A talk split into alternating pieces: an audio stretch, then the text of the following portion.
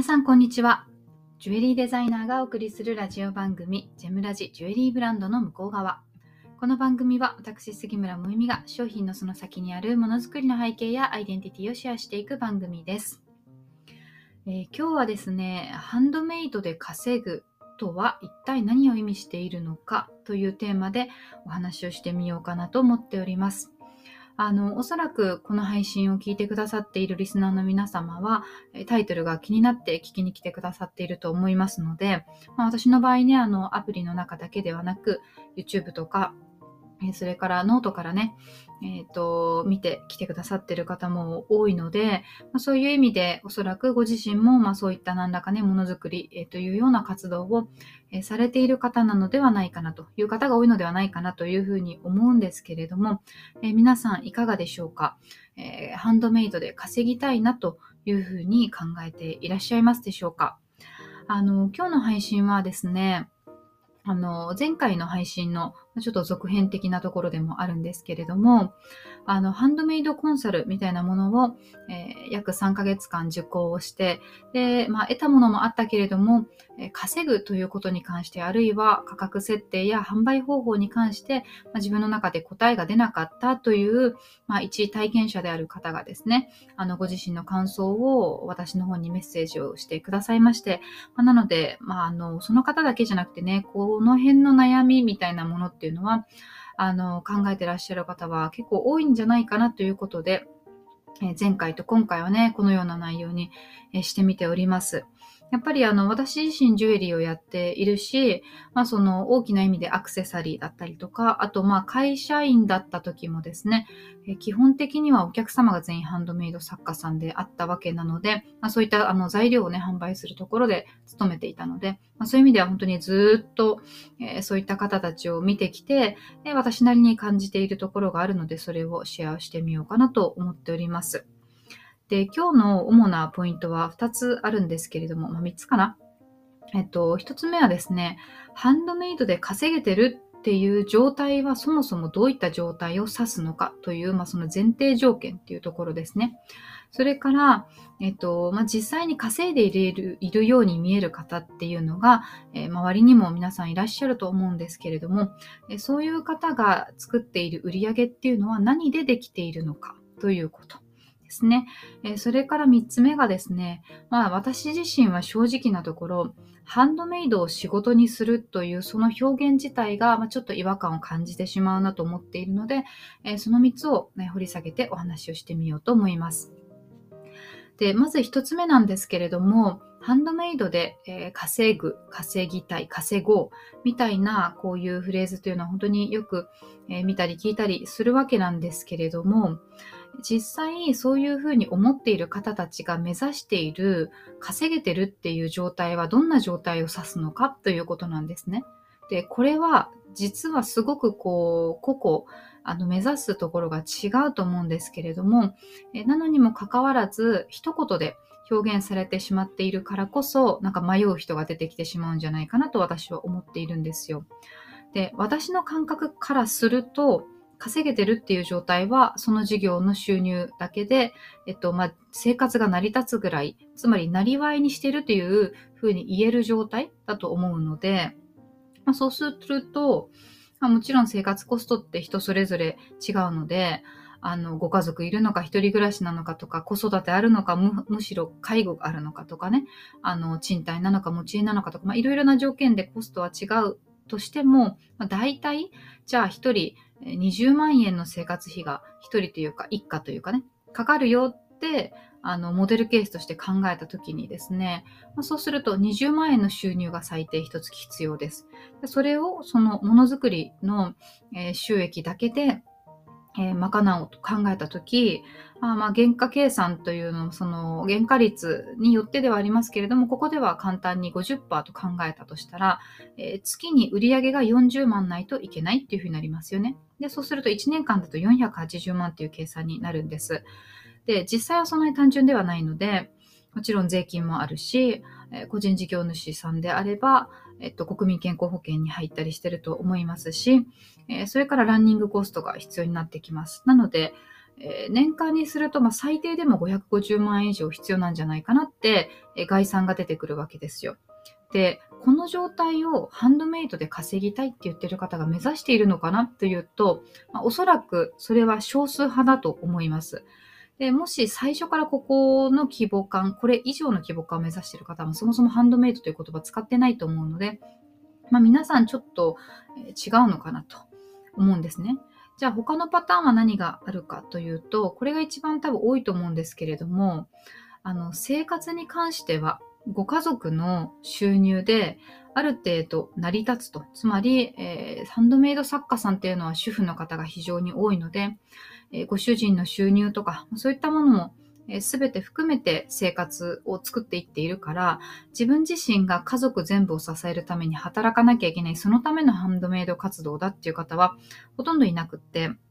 で、そういう方は、じゃあ何を目指してるのかっていうと、やっぱりハンドメイドの良さというのは自宅でできますよと、在宅でできる、副業でできるみたいなところがあるんだと思いますので、あの、パートアルバイトに出るのもいいけど、まあ、そこで稼げるぐらいの金額、あるいはそれ以上がハンドメイドでできたらその方が、まあ、自分が好きなことだし、ベターだよねとか、まあ、そのくらいのね、感じなのかなと。あるいはアルバイトとかもしてるけど、プラスアルファハンドメイドもやりたいよと。だからすごい大きな額を目指してるわけじゃないよと。あの、実はこのタイプの方がハンドメイドで稼ぎたいっておっしゃってる方の中で一番多いと思うんですよ。で、それであれば、例えば106万円の壁とよく言いますけれども、あの、ご主人の扶養の中で、106万円以内の収入であれば税金のかかり方がま変わってくるという方で、ということでで、その規模を目指すのであればですね、本当に金額的にはそんなに大きなものじゃないんですよね。で、なのにもかかわらず、その目指している部分っていうのが、金額とか規模感っていうのが、あの、それぞれ違うのにハンドメイドで稼ごうっていう、その言葉だけをね、一人歩きしているその言葉だけをなんか追っていってしまってる人が結構いるんじゃないかなと思うところが一点です。で、二つ目はですね、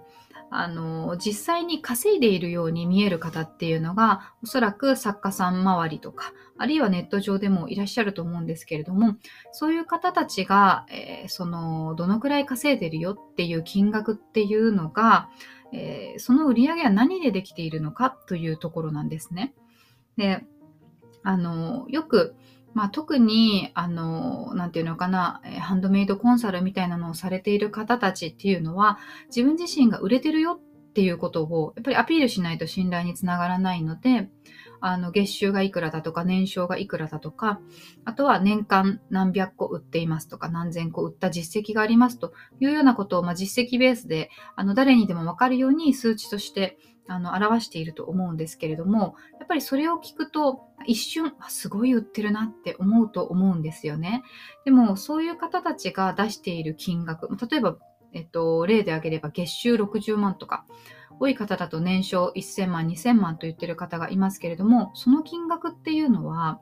ハンドメイド作家として作品を作ってえ販売しているっていうえー、その事業だけでその金額になっているのかというと、まあ、実際はそうではないわけですよね。で、一つは、やっぱりハンドメイドをされている方、長年やっていくと、あの自分で物を作って売るっていうことだけではね、まあ、ちょっとあの頭打ちになってしまうというか、自分が培ってきた経験とか、まあ、ノウハウみたいなものをシェアするっていうことでまた違う収入軸を作ろうとしたりとか、それがハンドメイドコンサルみたいなものだと思うんですけれども、それ以外にも、えー、自分で作って売るのではなくて、お教室とかワークショップをやって教えるということで、えー、受講料みたいなものを、えー、得て、それを収益の柱にしたりだとか、ま、そんな風にですね、一言ハンドメイドと言っても、えー、作って売るということではない、えー、ところで、あのー、収入を作っている方もいますし、あともう一つはもう単純に人を雇っているというパターンですよね。あの表向き、あの一人の作家さんのように見えるけれども、制作に関しては実は内職を使っているとか、もうスタッフさんをえー、アルバイトみたいな形で手伝ってもらっているとか、やっぱりそういう方もいらっしゃるので、あの、売り上げがあの、1000万、2000万、あるいは数百万円単位年間でですね、言ってる方たちというのは、基本的に一人では成り立っていないと思います。なので、それを考えた時にですね、ご自身がその規模を目指したいのかっていうことも、やっぱり自分の中ではっきりと、その目指すべき、まあ、ゴールというわけではないですけれども目標として、あるのかどうかっていうことで全然変わってくると思うんですよ。で、なんかこれらを全てひっくるめてハンドメイドで稼ぐっていう言葉で表現されてしまうので、月3万、5万、10万みたいなところを目指している人から、え数十万、数百万を目指している人までいるので、皆さんにとって稼ぐっていうのはどういう状態なことなのかなと、えいうことをまず考えなきゃいけないよねっていうのが一つですね。で、もう一つはですね、あの、ハンドメイドを仕事にするっていう表現がよくあると思うんですけど、私は正直ですね、この表現にちょっと違和感を感じてしまうなっていうのがあるんですね。なので、もしそういうふうにあの思って頑張ってらっしゃる方がいたら、ちょっとショックかもしれないけど、むしろそういう方の方が、あの、一つの考え方として知っていただくのもいいかなと思います。で、あの、ハンドメイドを仕事にするっていう、その、あの表現はですね、結構その意味があの、幅が広いというか、いかようにも取れるっていう部分はあって、あの、作品を作って販売するという、いわゆるハンドメイド作家、えということだけじゃなくて、例えば、ミンネとかクリーマとか、そういうところにお勤めしている方も言ってみればハンドメイドを仕事にしているっていう、えー、状態になると思いますけど、まあ、その、ね、中でもハンドメイド作家をなりにするっていうことを考えたときに、やっぱりハンドメイドを仕事にするっていう言葉が違和感があるなと私はちょっと思ってしまうんですよね。で、それはなぜかというと、ハンドメイドっていう言葉と、それから仕事っていう言葉が持つイメージっていうのがミスマッチングだなと思うんですよ。で、これはですね、もちろん仕事っていう言葉が持つ概念っていうのは、あの、お金が発生する、お金を得るためのことっていうことだけじゃないですし、他にも手仕事っていう言葉とかもありますし、あの、まあ、そういうことを言ったらキリがないんですけど、要は何の話かというと、言葉の持つイメージっていうのは、あの、実際にどうであるかっていうことじゃなくて、相手にどう取られるかっていうところなんですね。で、仕事っていう言葉を一言パッと聞いたときに、同じものづくりであっても、職人ですとか、なんか伝統工芸士ですとか、そういうふうに言われると、もうなんか、あ、その道のプロフェッショナルなんだなと、えー、その手に職があって、それでなりわいとなっていて、それで生活ができている状態なんだなということがなんか想像ができるんですけど、ハンドメイドと言われた瞬間にですね、それが想像できるかというと、多くの方がそうではないと思うんですね。同じお金を稼ぐという、あの、行為だったとしても、どちらかというと、お小遣い稼ぎなのかなっていうニュアンスに聞こえるると思うんです。で、ご本人が、決してお小遣い稼ぎなんかじゃないよと、えー、自分でその本気でやってるんだと言ってもですね、月3万、5万、10万の売り上げを目指している場合は、あの利益にしたらもっとえー、と小さい金額になるわけですから、それは旗から見たら仕事ではなくてお小遣い稼ぎというニュアンスになってしまうんですよ。で、これはね、あの、レストランの料理と家庭料理っていうのを比べた時に、あの、すごくこう、イメージが湧きやすいんじゃないかなと思うんですけど、レストランの料理、家庭料理、どちらも美味しいですよね。で、あの、なんなら、普通のカジュアルのレストランより、超料理がうまいスーパー主婦が作った家庭料理の方が美味しい可能性だってあるんです。でも、レストランの料理っていうのはお客様からお金をいただいているんですよね。家庭料理って特にそこにお金をチャージしないじゃないですか、家族から。で、なんか家庭料理っていうのはホームメイドっていう他の言い方があるんですけど、これがやっぱりハンドメイドと、えー、近いものがあってですね、やっぱりその提供価値というか、お客様から求められているもの、ま、食べる人から求められているものっていうのが、え、違っているし、だからこそ作る側の意識みたいなものも違っているんですよね。やっぱりレストランに関して言えば、まあ味はそのシェフによってピンからキリあったとしても、お金をもらう以上、ある程度のものを出さなければいけないし、まあなんならその常にコンスタントに同じクオリティの同じ味のものを出さなきゃいけないし、高級レストランであれば味以上に出すあの作らなければいけない、そのお店の雰囲気だったりとか、レシピだったりとかっていう、えプラスアルファの価値を作らなければいけないし、もちろん衛生面もしっかりしてなければいけないし。でも家庭料理っていうのはお金が発生していないし、まあその愛する家族のために作るものであるから、あの、作る側の意識っていうのもプロ意識っていうよりは愛情みたいなところがあるじゃないですか。で、こんな風にですね、やっぱり言葉が持つイメージってすごく重要で、とりわけ、あの、ブランドを作るっていう場合は、そのブランドのイメージを作るその、あの、要素そのものであったりするわけです。で、先ほども言ったように、ご自身がどう思っているか、実際にどうであるかではなくて、えー、その作家活動として、ブランドとして、お客様にどういうふうに捉えられるかっていうことが大事なんですね。うん、なので、まあ、その一言稼ぐって言っても、やっぱり皆さん目指すところが人それぞれだと思うので、まず、その稼ぎっていうことについてどうやっていいかわからないっていう方は、自分がどんな状態を目指しているのかっていうことを、え考えることが、まず第一関門だと思います。で、それはもちろん自己分析をしていかなきゃいけないわけなんですけど、まず自分にできることっていうのがありますよね。で、それはスキル技術的な部分がある場合もあると思いますし、環境的な部分で、やっぱり、えー、子供がいるから、副業だから、まあ、本業の忙しいからとか、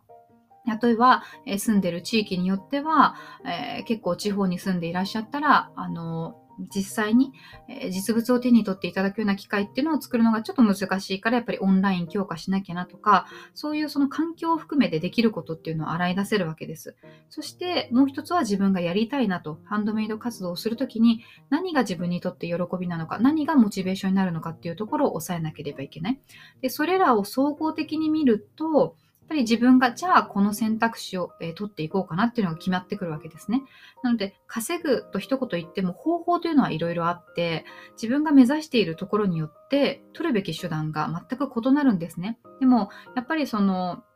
稼ぐ方法を教えてくれるような人たちっていうのは、多くの場合、本質の部分を教えてくれるわけじゃなくて、その手段を教えてくれるので、なので、自分が目指しているところもわからないのに、自分とその目指す部分に間にある、そのギャップを埋めるための手段っていうのは取れるわけがないんです。選べるわけがないんですね。なので、多くの人がこの手段っていうところだけで目移りして、えどうしていいかわからないっていう迷子さんになってしまっているっていう状態だと思います。なので、まずはその目指すところっていうのは成長するに伴って変わっていっていいんですけど、とりあえず一つのマイルストーンというかね、あの、自分が目指したいところっていうのを明確にしてみる。でそうしたら、じゃあそこにたどり着くためにはどうやっていけばいいのかなというふうに、えー、逆算して道筋を立てる。で、逆に言うとやっぱりそれが明確じゃない人に対して、いくらアドバイスしてもですね、えー、その人たちのモヤモヤはね、消えないと思うんですよね。なので、これは、まあ、以前、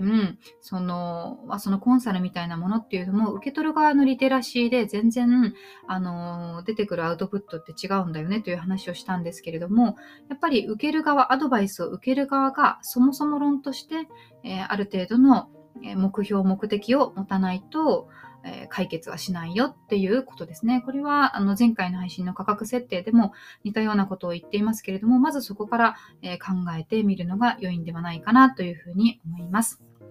え、それでは今日はこの辺にしたいと思います。どなたかの参考になれば幸いです。また次回お会いしましょう。